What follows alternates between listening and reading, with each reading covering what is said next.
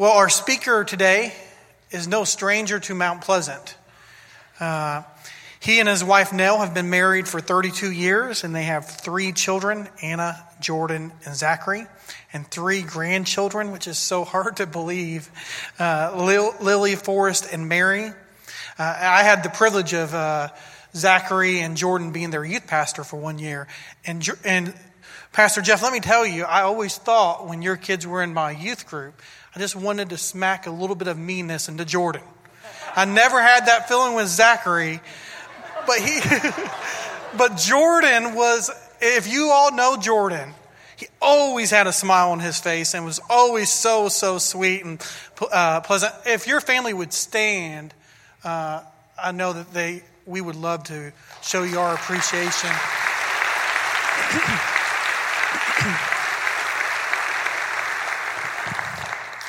Pastor Jeff graduated with a Bachelor of Arts from Blue Mountain College and received both an MDiv and a PhD from Mid America Baptist Theological Seminary. Uh, pastor Jeff served as senior pastor. Uh, uh, they were missionaries in Colombia and served at Mid Atlantic Baptist Theological Seminary prior to coming here to Mount Pleasant Baptist Church. In 2000, Pastor Jeff and his family accepted the call to come and serve at Mount Pleasant Baptist Church. Pastor Jeff served as senior pastor of Mount Pleasant from 2000 to 2008, in which we saw some incredible growth. The next three years, he served from 2008 to 2011 as executive director of our SBCV, Southern Baptist Conservatives of Virginia. Since 2011, Pastor Jeff has served as senior pastor of Istrouma Baptist Church in Baton Rouge, Louisiana, where he serves a congregation of over uh, 3,500 people. We could continue to go on and on uh, yeah, about the successful ministry of Pastor Jeff, but this is, this is where we will close it up. The one thing that we can say, and the greatest thing we can say about Pastor Jeff and his family, is they love the Lord and they love his people. And we are thankful for that, and we are thankful for him to be here. So, can we give a Mount Pleasant welcome to Pastor Jeff Ginn? Thank you. For, thank you for all you've done, brother. Appreciate you.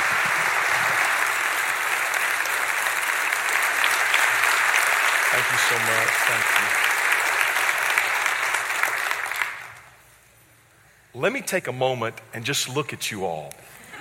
Y'all look so good. And I tell you, when you were singing a moment ago, I felt like I was on a tidal wave of praise and just so good to be back home. Uh, I'm not your daddy, but I did think of that verse from the Bible. I have no greater joy than to hear that my children walk in truth. And if I could claim you as my children, I would, because I do love you and I speak on behalf of Nell and thank you for inviting us to come back to be here on this special occasion. And could I just commend your staff, starting right with Pastor Joey and going right through the whole of the staff? They have done so much work to prepare for today. Would you give your staff a hand?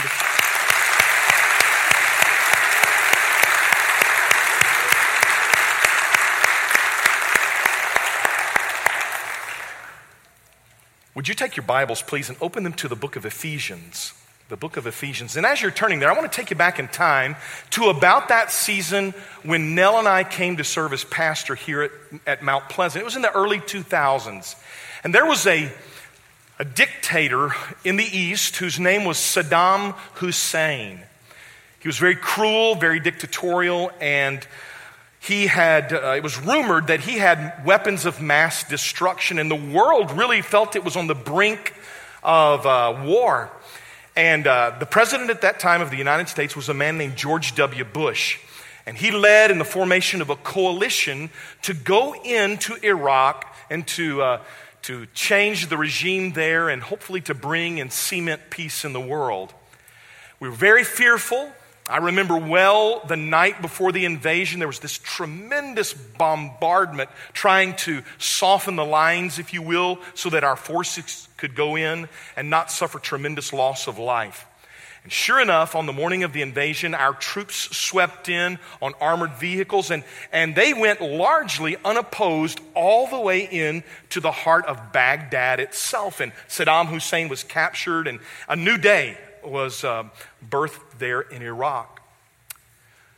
President Bush uh, boarded a jet plane and he was able to fly over the USS Abraham Lincoln and land this jet on the deck of that ship, and it was full regalia.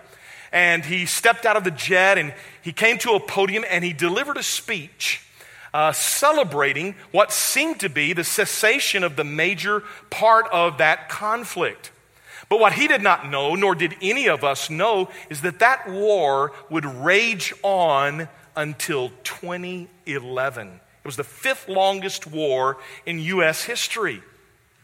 Behind him, as he spoke, there was this large banner unfurled and plastered, and it read, Mission accomplished.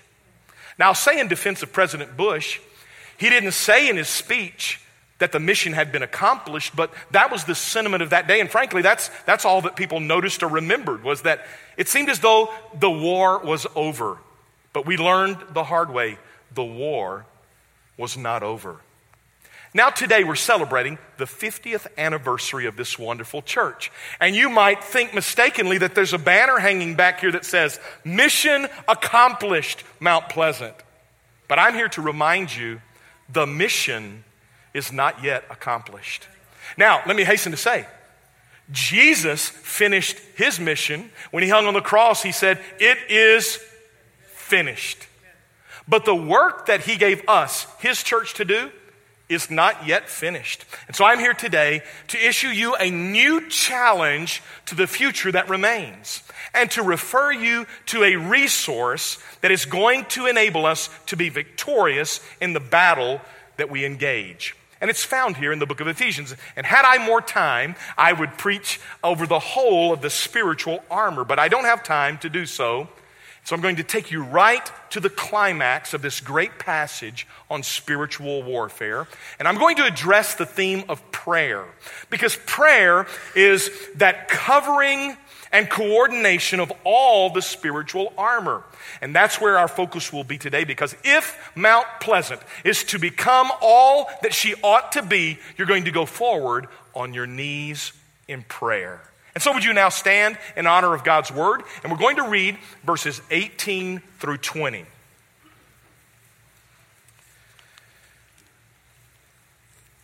Ephesians chapter 6, beginning in verse 18. God's word says, Praying at all times in the Spirit, with all prayer and supplication. To that end, keep alert with all perseverance, making supplication for all the saints, and also for me, that words may be given to me in opening my mouth boldly to proclaim the mystery of the gospel, for which I am an ambassador in chains, that I may declare it boldly as I ought to speak.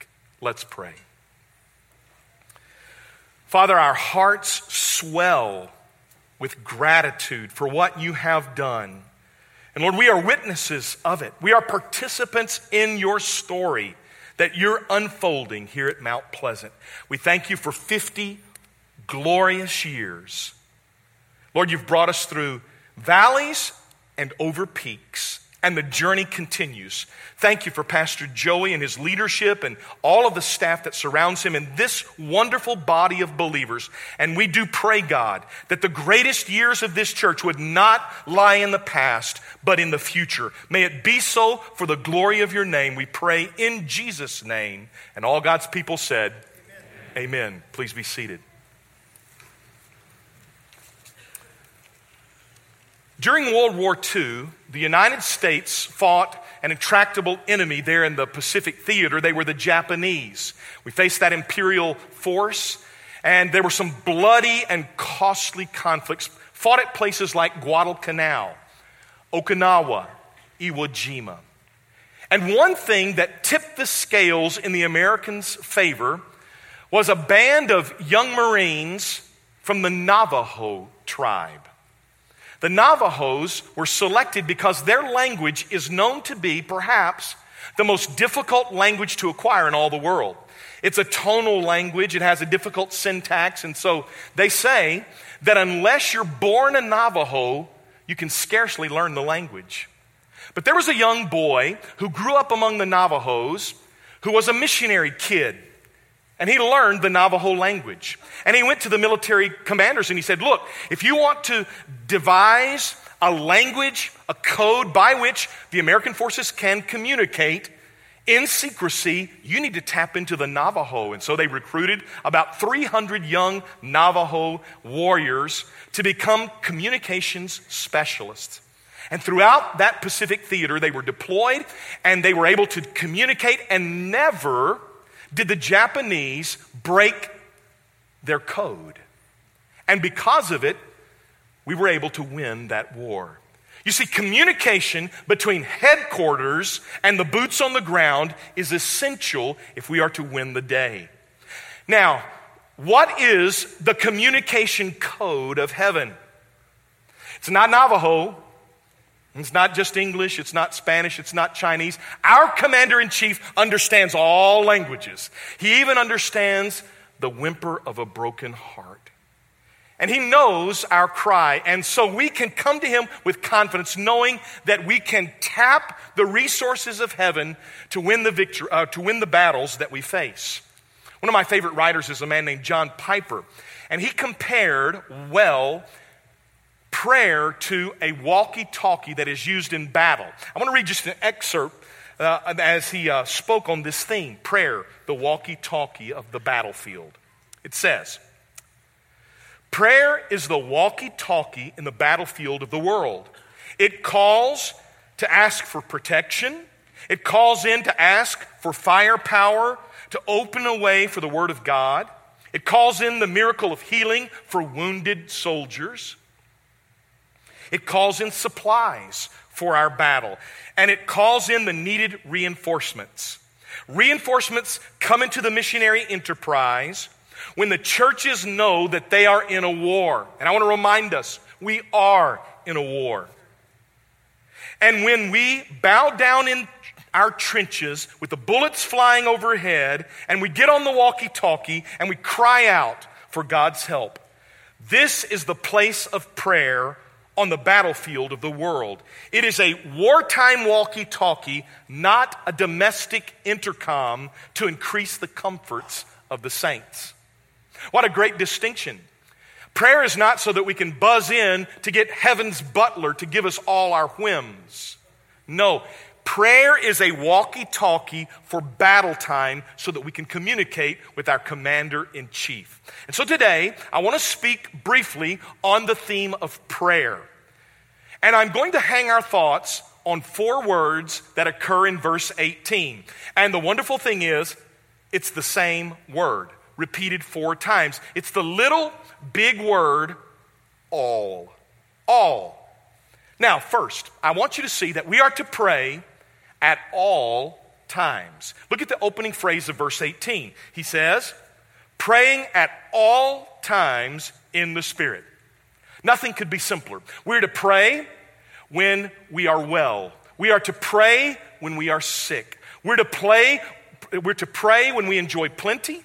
And we're to pray when we're in times of want and scarcity. We're to pray when uh, the sun is shining. We're to pray when it's storming. We're to pray in sickness or in health. We're to pray morning, noon, and night. We're to pray at all times. 1 Thessalonians 5:16 says it very simply. Pray without ceasing. And Jesus taught us the same truth in Luke 18 1. He was teaching a parable, and he said that men ought always to pray and not faint. And by the way, those are your alternatives in life pray or faint. And if you pray, you won't faint. And if you fail to pray, you will faint. So pray and don't faint. Don't give up. Pray at all times. It's as if you're on a phone call with God. And when you're on a phone call with God, never hang up the receiver in the cradle. Now, if you're under 25, you don't even understand what I'm saying. But you older folks do. The old phones had a receiver you hold in your hand, and you would hang it up when the call was over. But if you left the phone off the hook, the communication line would be open. And did you know God wants us to live life with the phone off the hook? So I'll put it into more contemporary language. If you're, on the, if you're speaking to the Lord, leave it on speakerphone so that you're always in communication with Him, whatever you're doing in life. And, and another illustration uh, our son Zach is over here, the one who wasn't so sweet.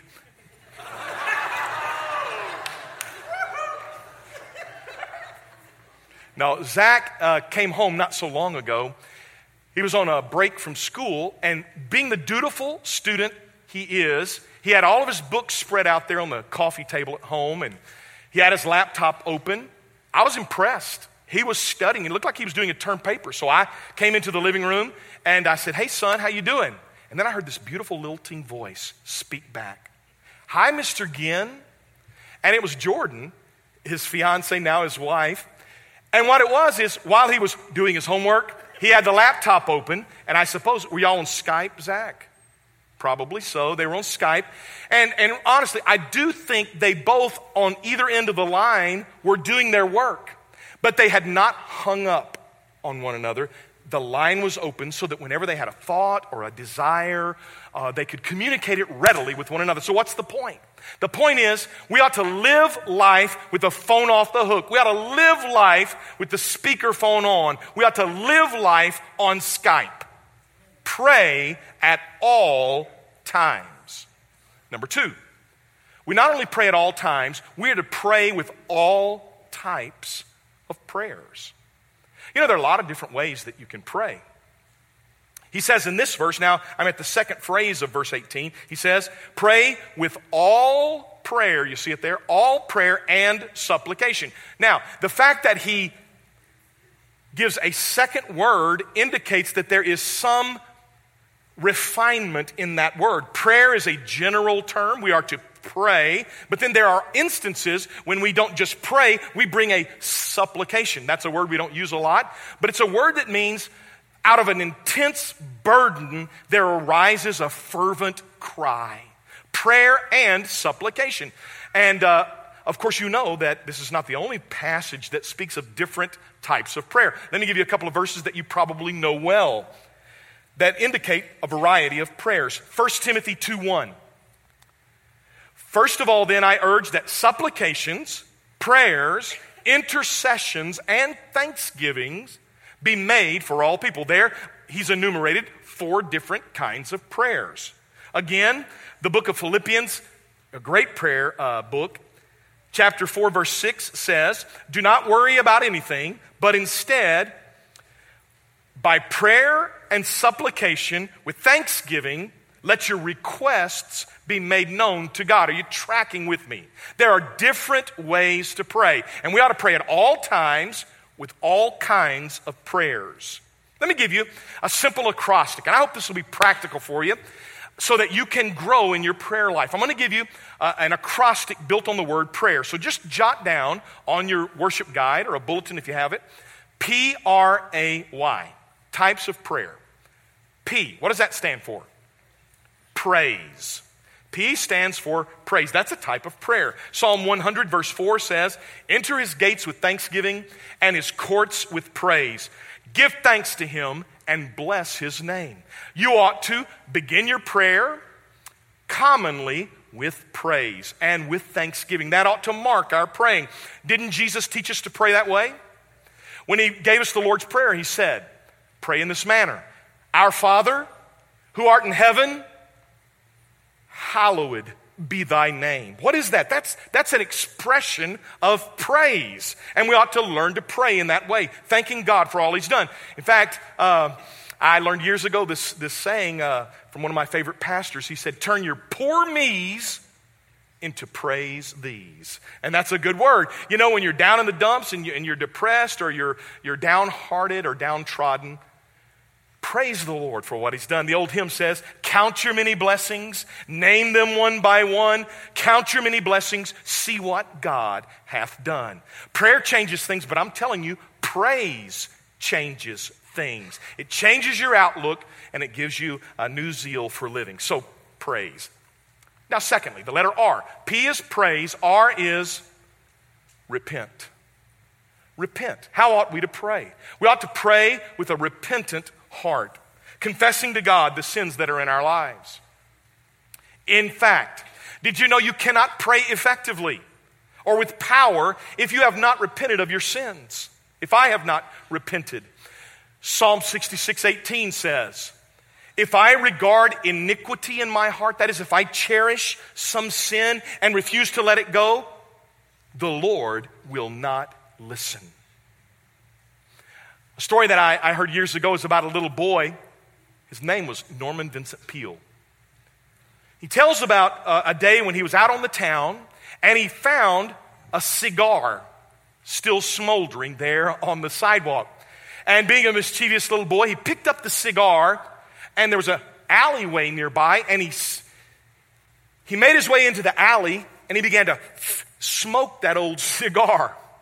He said it really didn't taste good, which I would think not after somebody's had their mouth on it. But anyway, he began to puff away on that old cigar. He thought he was a big boy until this shadow loomed over him and he looked and it was his daddy. He whipped that cigar behind his back, hoping his dad had not seen.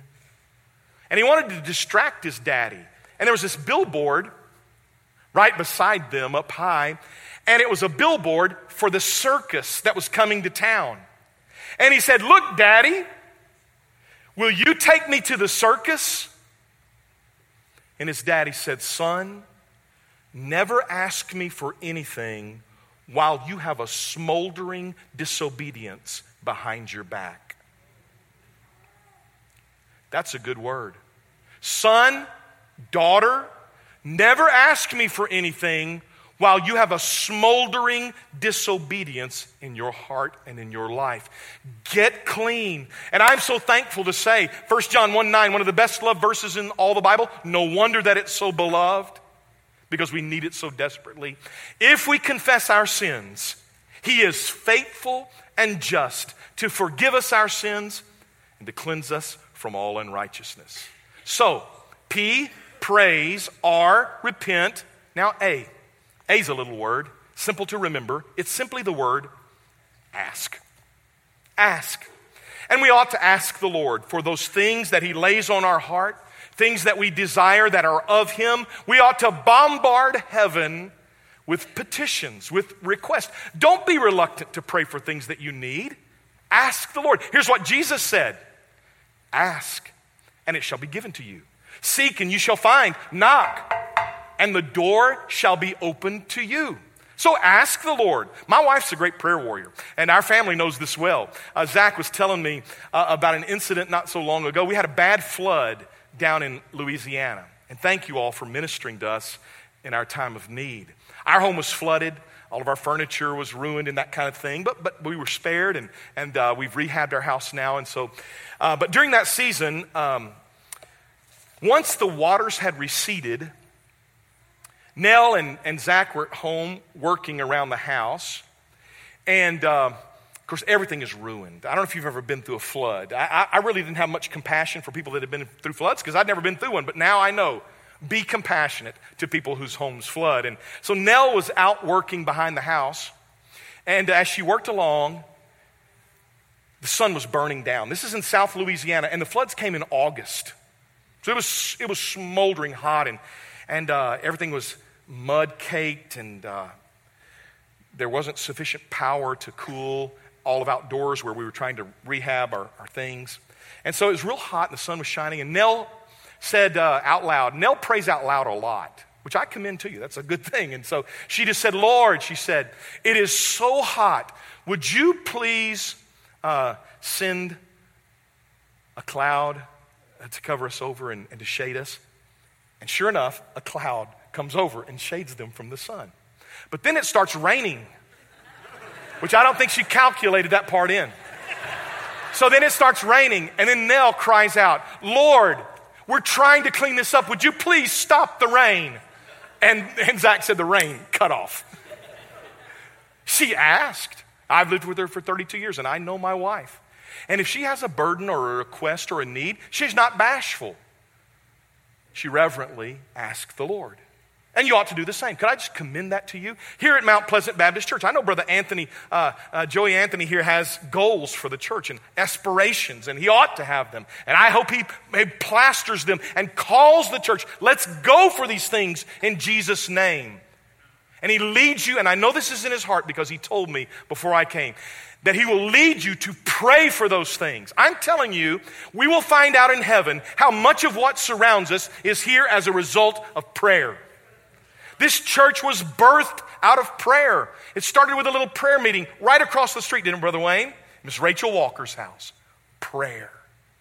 When we served here, I would gather every Sunday morning with, with, uh, with, uh, with uh, brothers and sisters in Christ prior to the services, and we would pray, Oh God, open up the windows of heaven and bless your church and grow your church.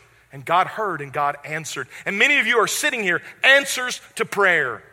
And the same thing is true of the future. We will see God do a mighty work here as we bombard heaven with prayer requests. Ask, and it shall be given to you. Pray. Praise Him, repent, ask Him. Now, what is why? Why is going to stand for the word yield. Yield to Him. What a, what a great way to conclude your prayer. Just to say to the Lord what Jesus said. You remember Jesus in the Garden of Gethsemane? He asked. Did he not ask? He said, Lord, if it be your will, let this cup pass from me. In fact, he asked three times over. Don't be reluctant to pray, but do conclude your prayer as he did. He said, Lord, let this cup pass from me. Nevertheless, here it comes, not my will, but thine be done. You know, the two ways you can live your life Lord, not your will, mine be done. Or you can say, Lord, not my will, yours be done. Folks, he always knows best, doesn't he? He always knows best. So ask him and then yield to him and say, Lord, I'm asking you this, but you know best. And Lord, I, am willing. Whatever you, whatever you desire, I yield to you. And if you'll pray in this manner, God will hear and he will answer as he wills. And he'll bless your life. He'll bless this church. Well, now, the third point, much more quickly. The third use of that little big word all. He says we're to pray at all times with all types of prayer. Now, here, I, I want to say it this way we ought to pray with all tenacity. That is, we ought not let heaven go. Doesn't he say that? He says, keep alert in your praying. Look at it on the screen there. Keep alert with your praying with all perseverance. Would you just be tenacious? God, would you do this for us? Lord, we're begging you. Lord, we're calling out on your name. Nevertheless, Lord, not our will, yours be done. We, we bow to you, we yield to you, but Lord, we're not going to give up. We're going to be tenacious in our praying. God honors that. We're to pray at all times with all types of prayers with all tenacity. And he says you got to keep alert to do this. Keep alert. Now, I've been one in my past that could not always keep alert. I don't know why. I really wrestled with drowsiness. It was a big problem for me. When I was in college, I remember I was in a, a history class. The guy that was teaching was Dr. Swain, Gerald Swain. He ultimately became the president of the university. He was my history prof. I sat right in front of him. I sat under the spout where the glory comes out. I was right there.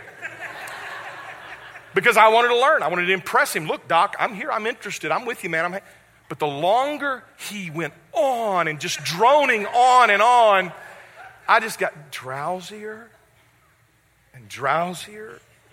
And he stopped the class and he said, Jeff, get up out of that seat. Go wash your face before you fall out of the chair and hurt yourself. True story. I remember another occasion, I was on a long road trip. I'd been uh, with a youth group. I was the youth pastor, and we had dropped off all the youth after this retreat. It was about midnight, it was super late, and I had to drive from Jackson, Mississippi to my hometown, which is West Memphis, Arkansas. I started about midnight after being two or three days with these teenagers. I was already tired. So I'm driving one in the morning, two in the morning, three in the morning, trying to get back to my home for the holidays. Somewhere along the way, I must have fallen asleep. It, really is a miracle I'm even here. I don't remember the journey.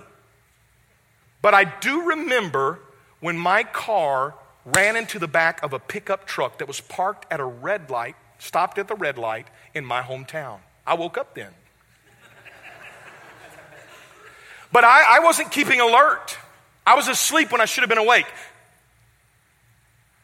I was asleep when I should have been awake.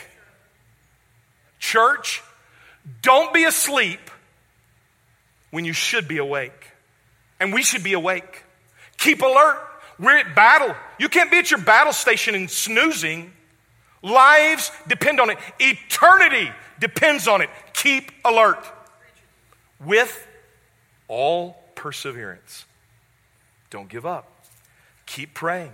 You know, our culture mitigates against this. Our culture, I don't know what the deal is. It's just this, this moral drift in our nation. And as you know, there are people now in our culture that actually they demean prayer.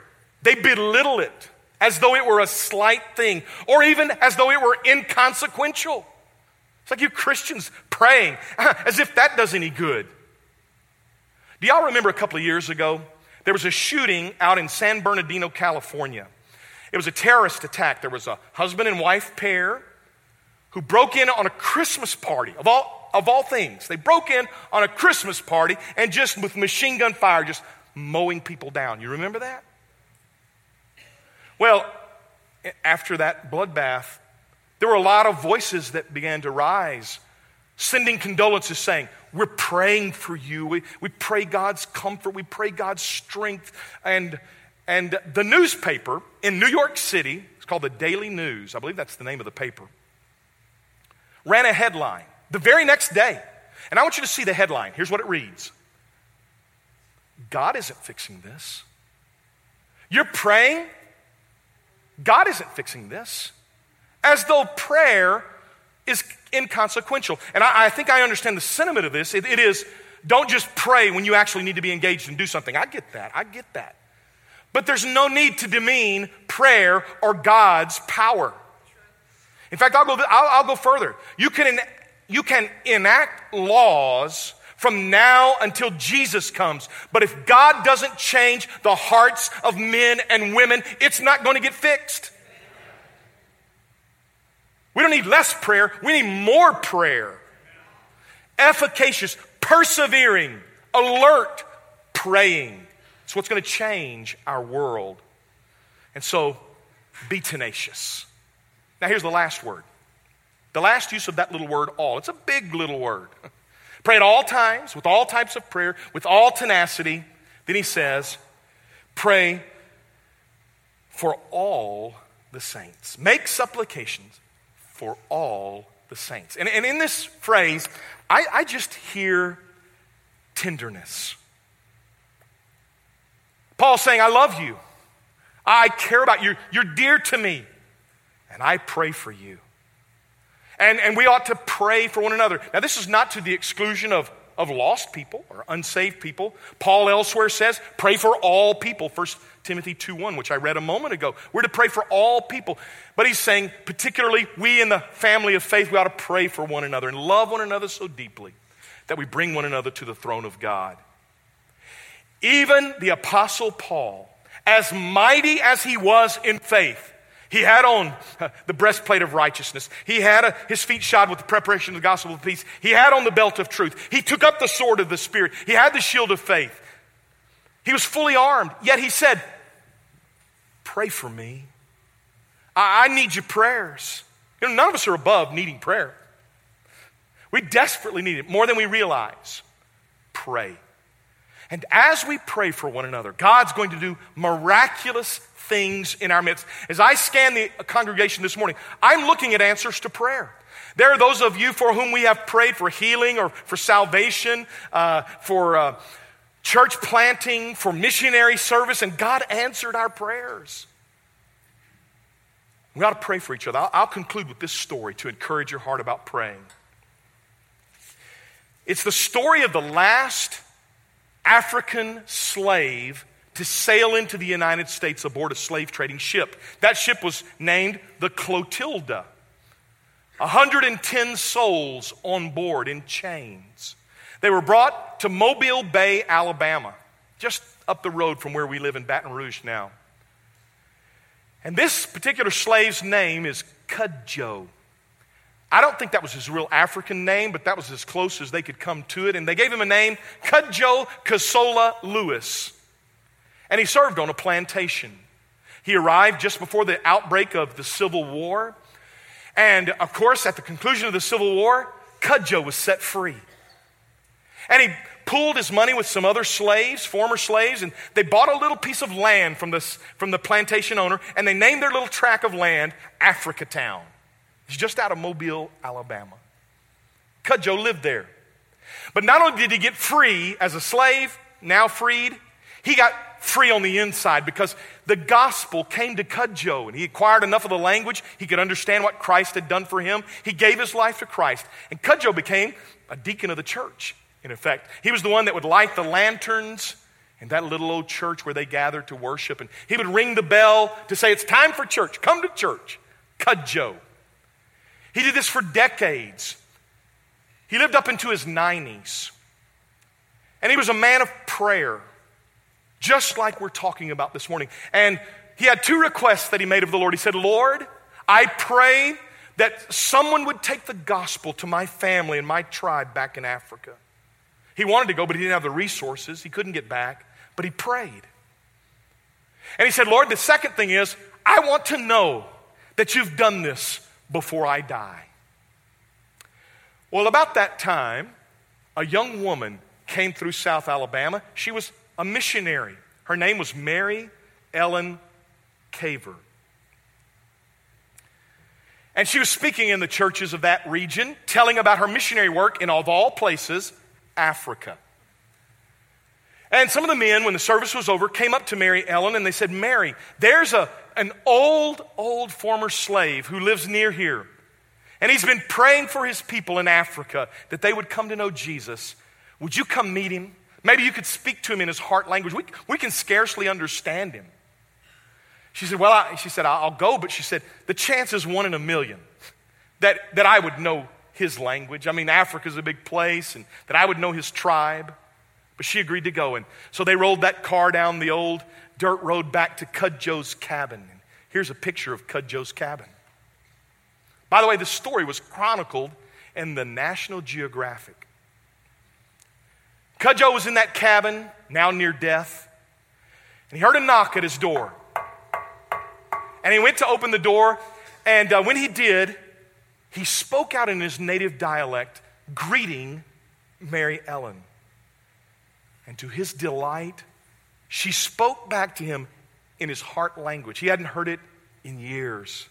And when she spoke it, he shouted out, not to her, but he shouted out heavenward, heavenward and he said, I knowed you would.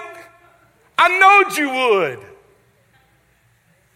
He said, God, I knew you heard my prayer, and I knew that you would move in response to it. And they sat down and visited for a while, and she told him that his tribe, the Dahomey tribe, had come to Christ. And he had in his cupboard, she said he went and opened up his cupboard. He had two things in his cupboard an old bowl of flour and a little jar of change. And he grabbed that jar of change, all that he had, and he said, Mary Ellen, I want you to take this money, and I want you to see to it that everyone in the world hears the good news of Jesus. Oh, Cudjoe. Shortly thereafter, he passed away. They buried him in a nondescript grave in a cemetery near Mobile. And they fashioned a homemade tombstone. And actually, it was made of concrete. They scratched into it manually his name. Cudjoe Kossola Lewis, born in Africa. And at the bottom, they had one more phrase they had scratched in. Here's what it said, and I'll say it just like Cudjoe said it I believes in prayer. I believes in prayer. Mount Pleasant Baptist Church, let me ask you something. Do you believe in prayer? Christian, do you believe in prayer? We're in a battle. And if we're going to win this battle, we better pray at all times, with all types of prayers, with all tenacity, and with all tenderness. Let's stand.